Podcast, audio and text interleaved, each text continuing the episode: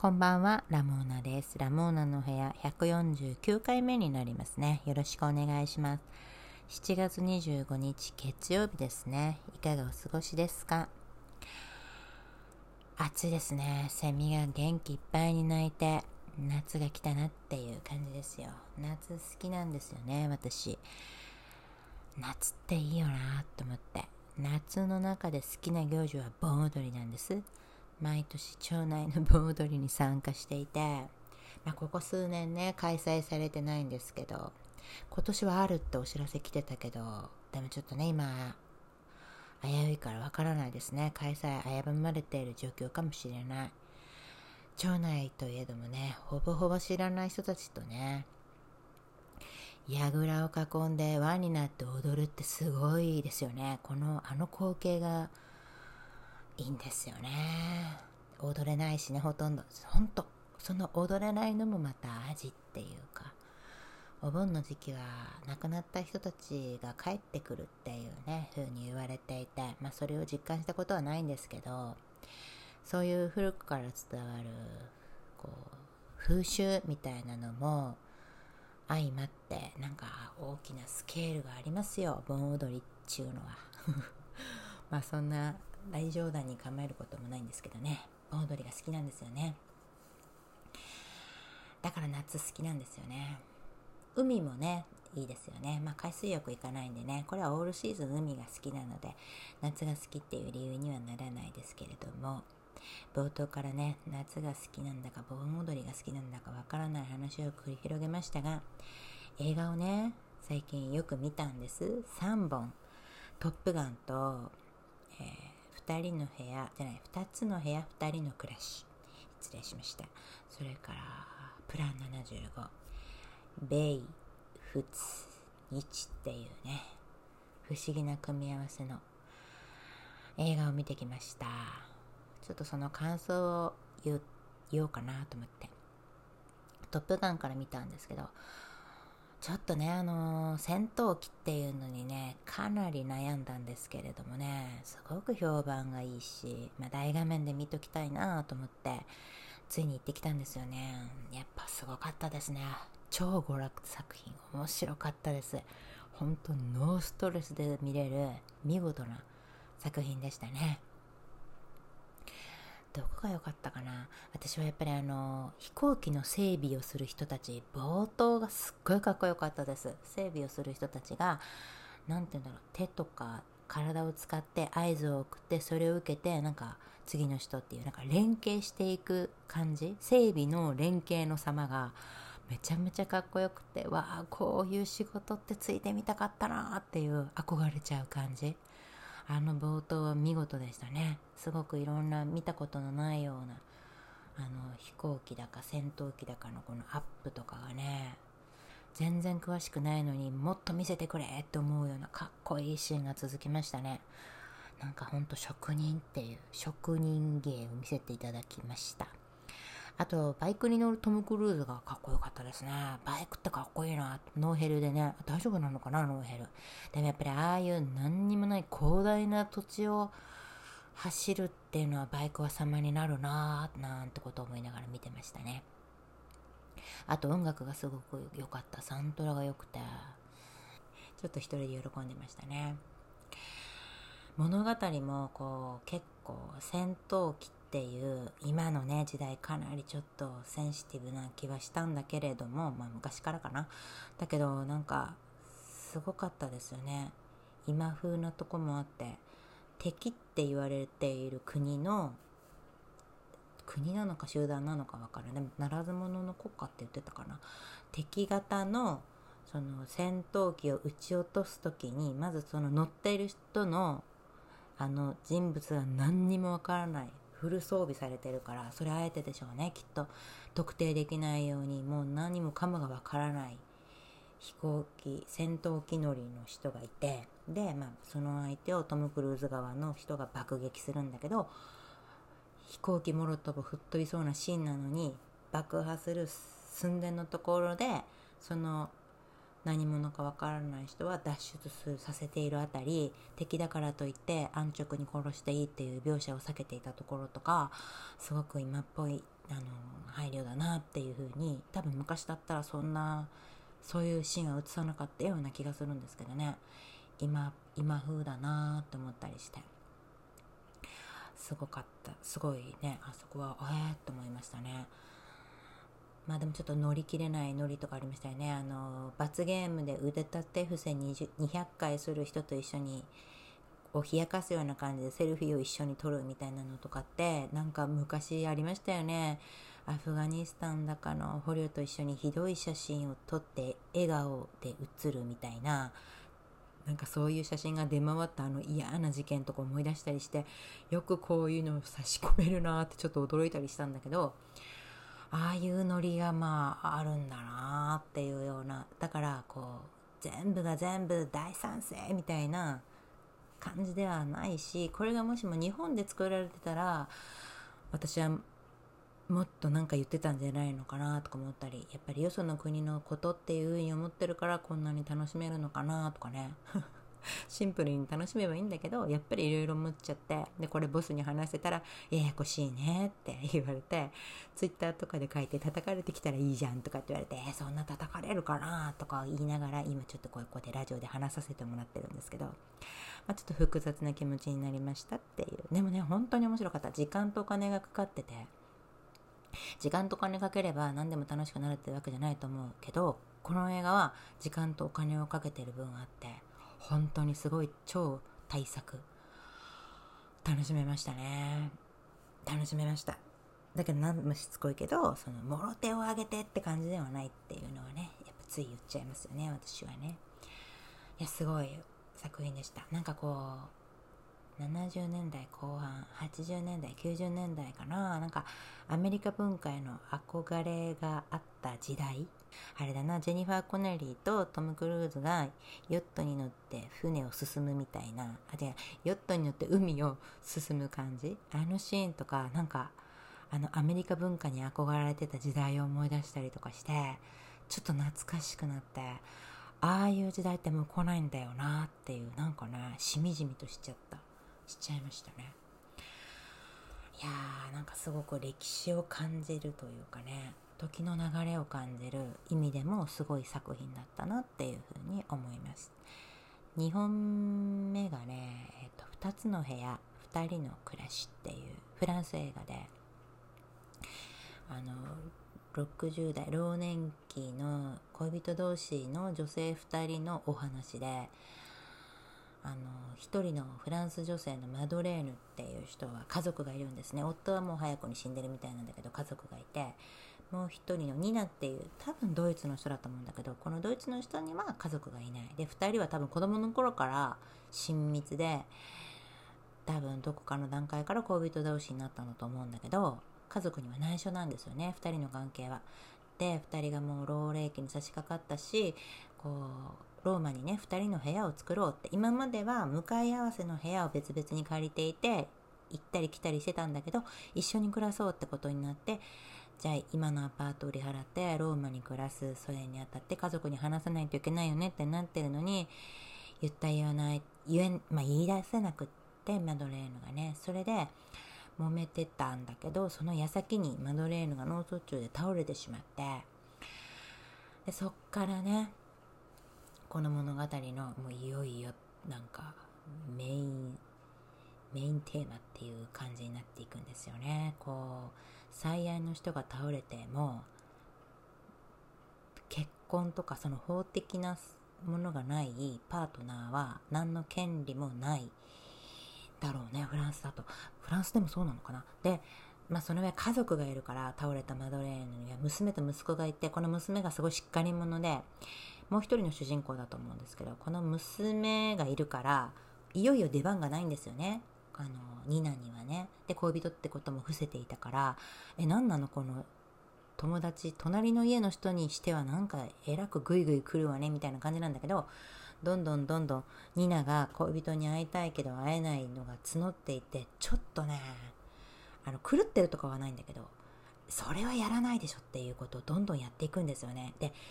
それはないよっていうのを見ていてニナのこと応援してもいい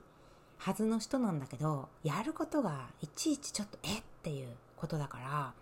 応援できないんですよね。好きになれない。で娘は娘でこうお母さんのその恋っていうかお母さんが自分に黙っていた。まあこれはね私はちょっと娘の気持ちが分かったんですよね。お母さんがある日突然女性の恋人がいたってことを長い間隠されていてそれが分かった時ってすっごいショックだろうなとはやっぱり思うんですよね。ゆえにだからといってやっていいとはまた違うんだけどだからなんか娘は娘でかたくなになってもうニナには絶対お母さん合わせないようにさせちゃってでその選択がこ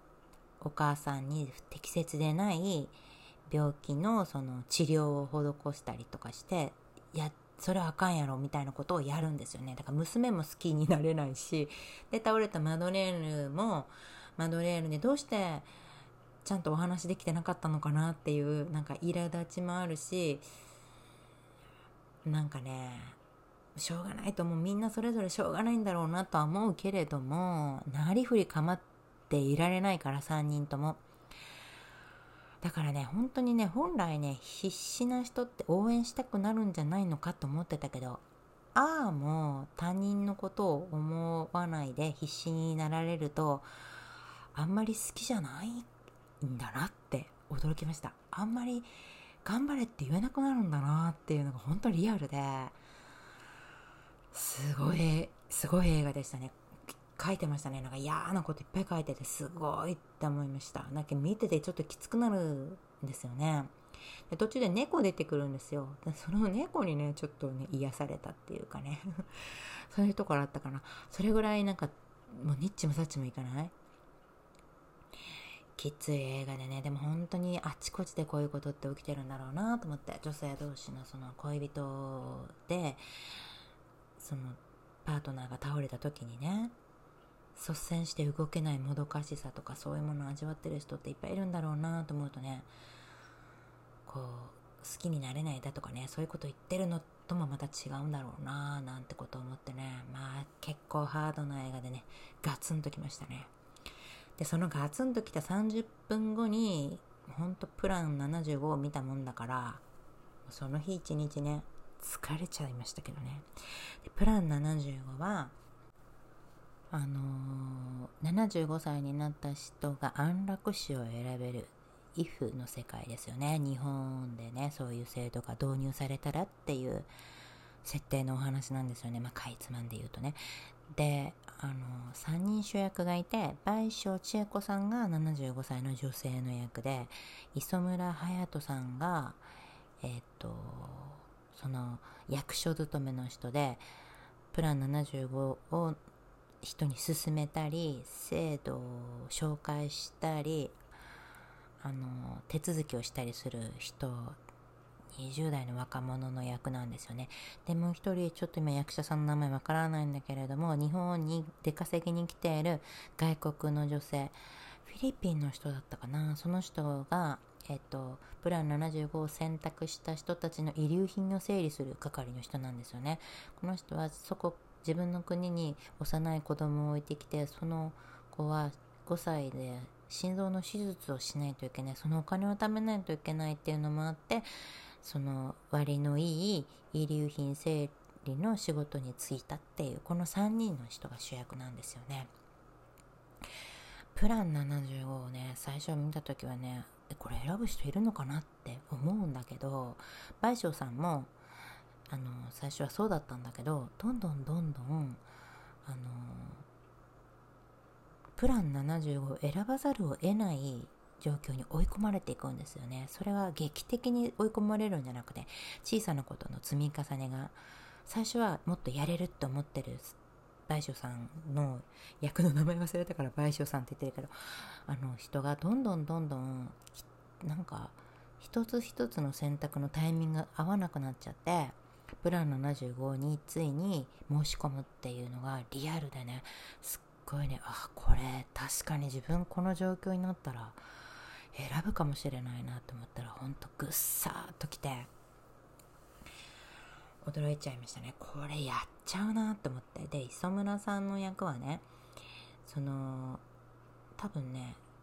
すごいね残酷な制度だからこそそのシステムが淡々としていてクリーンなんですよ。で想像力を働かせないようになってるんですよ。75歳以上の人が自分で式を選べるんですよっていうふうに聞こえのいいように紹介してるんだけど実際それがどういうことなのかっていう想像力がないんですよね。想像してなくこう役所のその仕事をこなしていくんだけどある日20年ぐらい会ってなかった自分のおじさんがプラン75に申し込みに来てるのを見て愕然とするんですよね。どんどんでそこからどんどんどんどんプラン75のそのリアルな恐ろしさみたいなものをに気づいていて自分がやってることってとんでもないことなんじゃないのかなみたいなのに最後とか思い至るんですよね。まあでも劇的に思い至るわけじゃなくてうっすらって感じだったんですけどね。なんかもう一人その倍賞さんがあのプラン75を選択する時からついてくれるカウンセリングの女の人みたいな人がいてでこの人と倍賞さんがあの秘密で会うんですよね。で秘密に会った時に倍賞さんがどうして私たちって会ったらいけないんでしょうねみたいなことを聞いたらそのカウンセラーの20代ぐらいの女の人が情が映るからじゃないですかねって言ったんですよね。で情が映るんじゃないかなっていうそういう言葉は知ってるんですよね。このいずれ死ぬ人とそれをケアする人がうっかり会っちゃったら情が移るよねみたいなのって心理学的なその意味合いでね知ってる心の動きみたいな感じなんじゃないのかなと思うんだけどそれだから彼女もそれを言えたんだけど情が移るっていうことを実感を持ってないんですよね。でも本当に倍賞さんに会ってその瞬間から彼女の中で情が移るっていうことがスタートするんですよね。で最後の最後に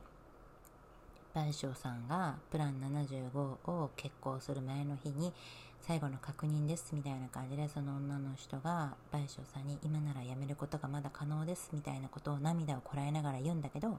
倍賞さんは気持ちが硬いからはいって言ってなんか辞めることは選ばないんですよね。でもう電話終わった後にあのそのカウンセラーの女の子は急いで自分のスマートフォンからね多分いい家に住んでるんだろうなっていうような情景があるような分かるような部屋から賠償さんに一生懸命電話をかけるんだけど多分それはやめましょうって言おうとしてることだと思うんだけど賠償さん電話線抜いもう抜いちゃってるから繋がらなくて2人はそこで縁が切れちゃうんですよね。その20代の20代か10代か後半かわからないけどその子が本当に情が移るってことを思い知った瞬間だったと思うんですよね。でそのプラン75がいいのか悪いのかそれはわからないんだけれどもそれを実行する人たち若者たちはこれ心が死んじゃうよね。なんか最初からねその割り切れる人いるかもしれないけどほとんどの人はどういうことか想像しないままその仕事についてで何かのきっかけで本当の意味みたいなものを知った時愕然としてあの